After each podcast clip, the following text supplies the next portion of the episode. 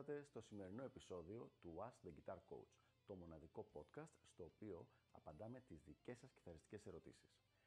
Αν ενδιαφέρεστε να εξελίξετε το παίξιμό σας στο maximum βαθμό, στείλτε μου ένα email στο email ioannis.ioannis.org για να σας ενημερώσω για τα πακέτα εκμάθησης κιθάρας του Elite Guitar Coaching. Πάμε λοιπόν να δούμε τη σημερινή μας ερώτηση.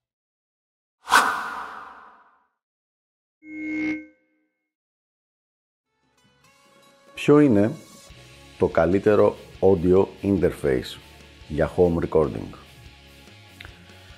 Να λοιπόν μια πολύ καλή αλλά και πάρα πολύ δύσκολη ερώτηση. Γιατί η απάντηση στη συγκεκριμένη ερώτηση είναι ένα ξεκάθαρο, με κεφαλαία δηλαδή, εξαρτάται.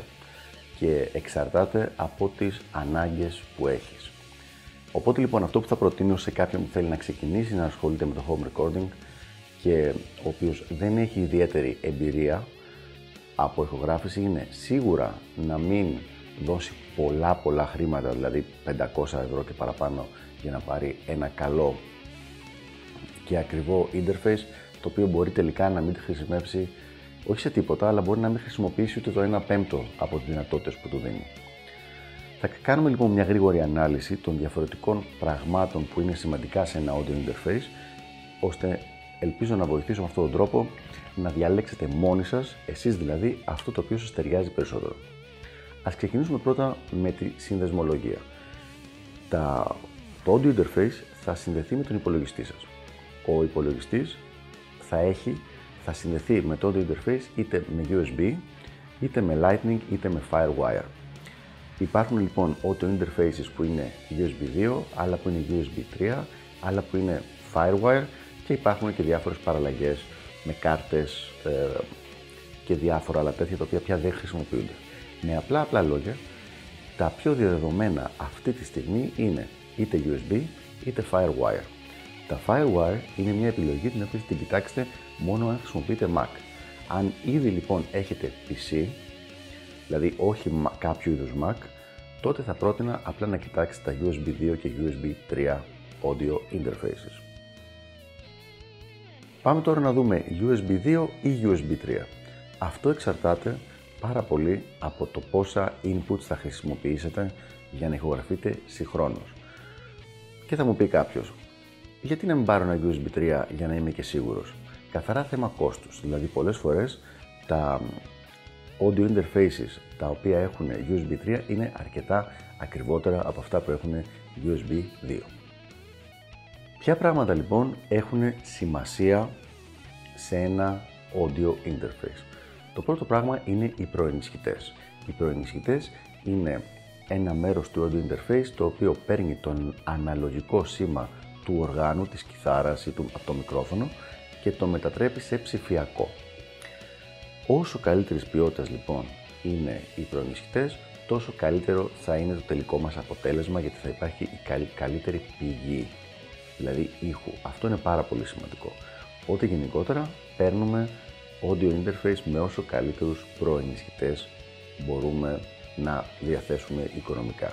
Ό,τι δηλαδή καλύτερο θα το δώσουμε στους προενισχυτές, το να είναι καλής ποιότητας ο προενισχυτής. Το επόμενο το οποίο πρέπει να κοιτάξει κάποιος είναι το πόσα inputs και outputs έχει το audio interface, δηλαδή πόσες εισόδους και εξόδους Τώρα, για κάποιους που είναι αρχαροί, ακόμα φαίνεται περίεργο αυτό, ε, αλλά έτσι κι αλλιώς αυτό το συγκεκριμένο βίντεο είναι για ανθρώπους που τώρα σχετικά ξεκινάνε το home recording τους. Οπότε, τι θα πρότεινα εγώ; Το πρώτο πράγμα που πρέπει να δεις είναι αν θα παίζεις μόνος σου και θα ηχογραφείς μόνο τον εαυτό σου ή τουλάχιστον αν θα ηχογραφείς ένα όργανο κάθε φορά ή αν υπάρχει περίπτωση να παίξεις και με άλλο κόσμο και να ηχογραφήσεις δύο ή παραπάνω άτομα.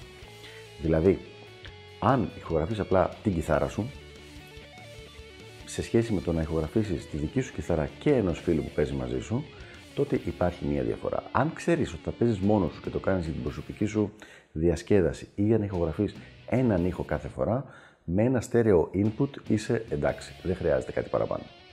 Αν όμως έχεις σκοπό να ηχογραφείς συγχρόνως και άλλους ανθρώπους, το οποίο είναι πάρα πολύ πιθανόν αν είναι δύο άνθρωποι που παίζουν μαζί, ο ένας κρατάει ρυθμό ας πούμε, και ο άλλος τραγουδάει ή ο άλλος αυτοσχεδιάζει, πάρα πολύ συνηθισμένο, τότε θα χρειαστείς παραπάνω inputs. Γενικότερα, για home recording καταστάσεις, το πιο συνηθισμένο είναι 2 με 4 inputs. Εκεί έχω δει ότι είναι ας πούμε το, το sweet spot. Για να καταλάβετε, στο δικό μου audio interface που χρησιμοποιώ, αυτή τη στιγμή έχει δύο inputs, τα οποία έχουν και προενισχυτή ενσωματωμένο, αλλά είναι δύο, δεν χρειάζεται παραπάνω, γιατί ξέρω ότι πάνω από δύο όργανα συγχρόνως δεν πρόκειται να χρησιμοποιήσω. Οπότε λοιπόν, πάμε να δούμε το επόμενο. Το επόμενο είναι το τι software έχει μαζί και δίνεται μαζί στο, με το audio interface. Δηλαδή, πολλές φορές υπάρχουν προσφορές που δίνονται μαζί με το audio interface κάποιο καλό uh, digital audio recorder, δηλαδή ίσως κάποια version του Cubase, ε, κάποια version το Reaper ή το παλιότερα το Sonar, δηλαδή να μην χρειαστεί να ξανααγοράσεις ένα καινούργιο πρόγραμμα. Αυτό είναι αρκετά σημαντικό γιατί μια full version, για παράδειγμα του Cubase, μπορεί να κάνει 300 ευρώ, δηλαδή πιο πολύ και από το hardware, από το audio interface. Οπότε λοιπόν, μόλις γράψεις σε ένα χαρτί το τι χρειάζεσαι από αυτά, δηλαδή δεις, έχεις Mac ή PC, έστω ότι έχεις PC και λες μετά, εγώ θέλω να παίζω μόνος μου, άντε να είναι και ένας φίλος μου μαζί. Πάρα πολύ ωραία, οπότε δύο inputs είναι αρκετά σε αυτή την περίπτωση. Και δεις και τις διαφορετικές επιλογές σε preamps, σε προενισχυτές, μπορείς να διαλέξεις να φύγεις πια από το χάος των εκατοντάδων ε, διαφορετικών audio interfaces και να μειώσεις τις επιλογές σου σε 5 ή σε 8 ας πούμε και από εκεί και πέρα κοιτάς, όπως είπαμε, το software και τέλος το θέμα του κόστους.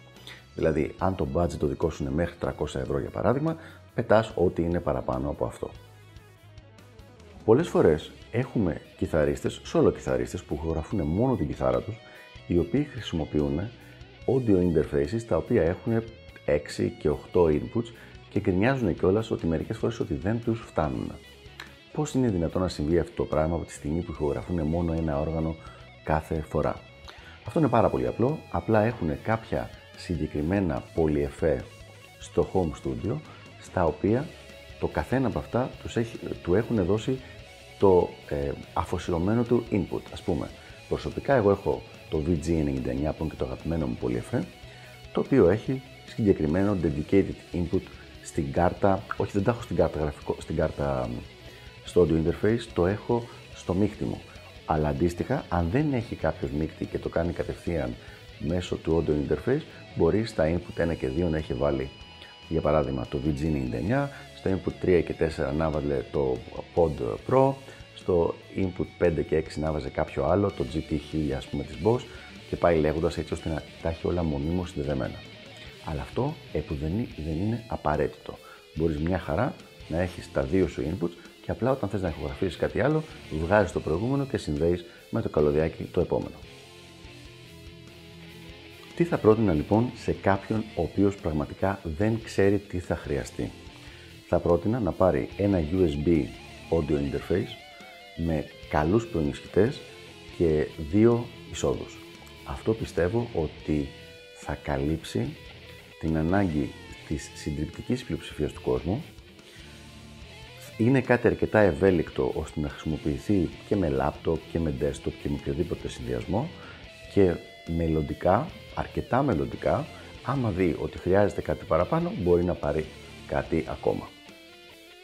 Γενικά το θέμα του home recording δεν είναι από τα πιο εύκολα, ακριβώς γιατί έχει πάρα πάρα πολλές επιλογές και είναι είναι μια πρόκληση για τον κάθε μουσικό που θέλει να ασχοληθεί με αυτό το πράγμα να κάνει τις σωστές πρώτες επιλογές. Αν σας έλεγα κάποιες από τις παλιές μου επιλογές προ 15 ετίας ας πούμε σε αυτό το θέμα, θα γελάγατε πραγματικά πάρα πάρα πολύ. Αυτά λοιπόν για το συγκεκριμένο θέμα. Ελπίζω να βοήθησα και τα λέμε στο επόμενο επεισόδιο του Ask the Guitar Coach.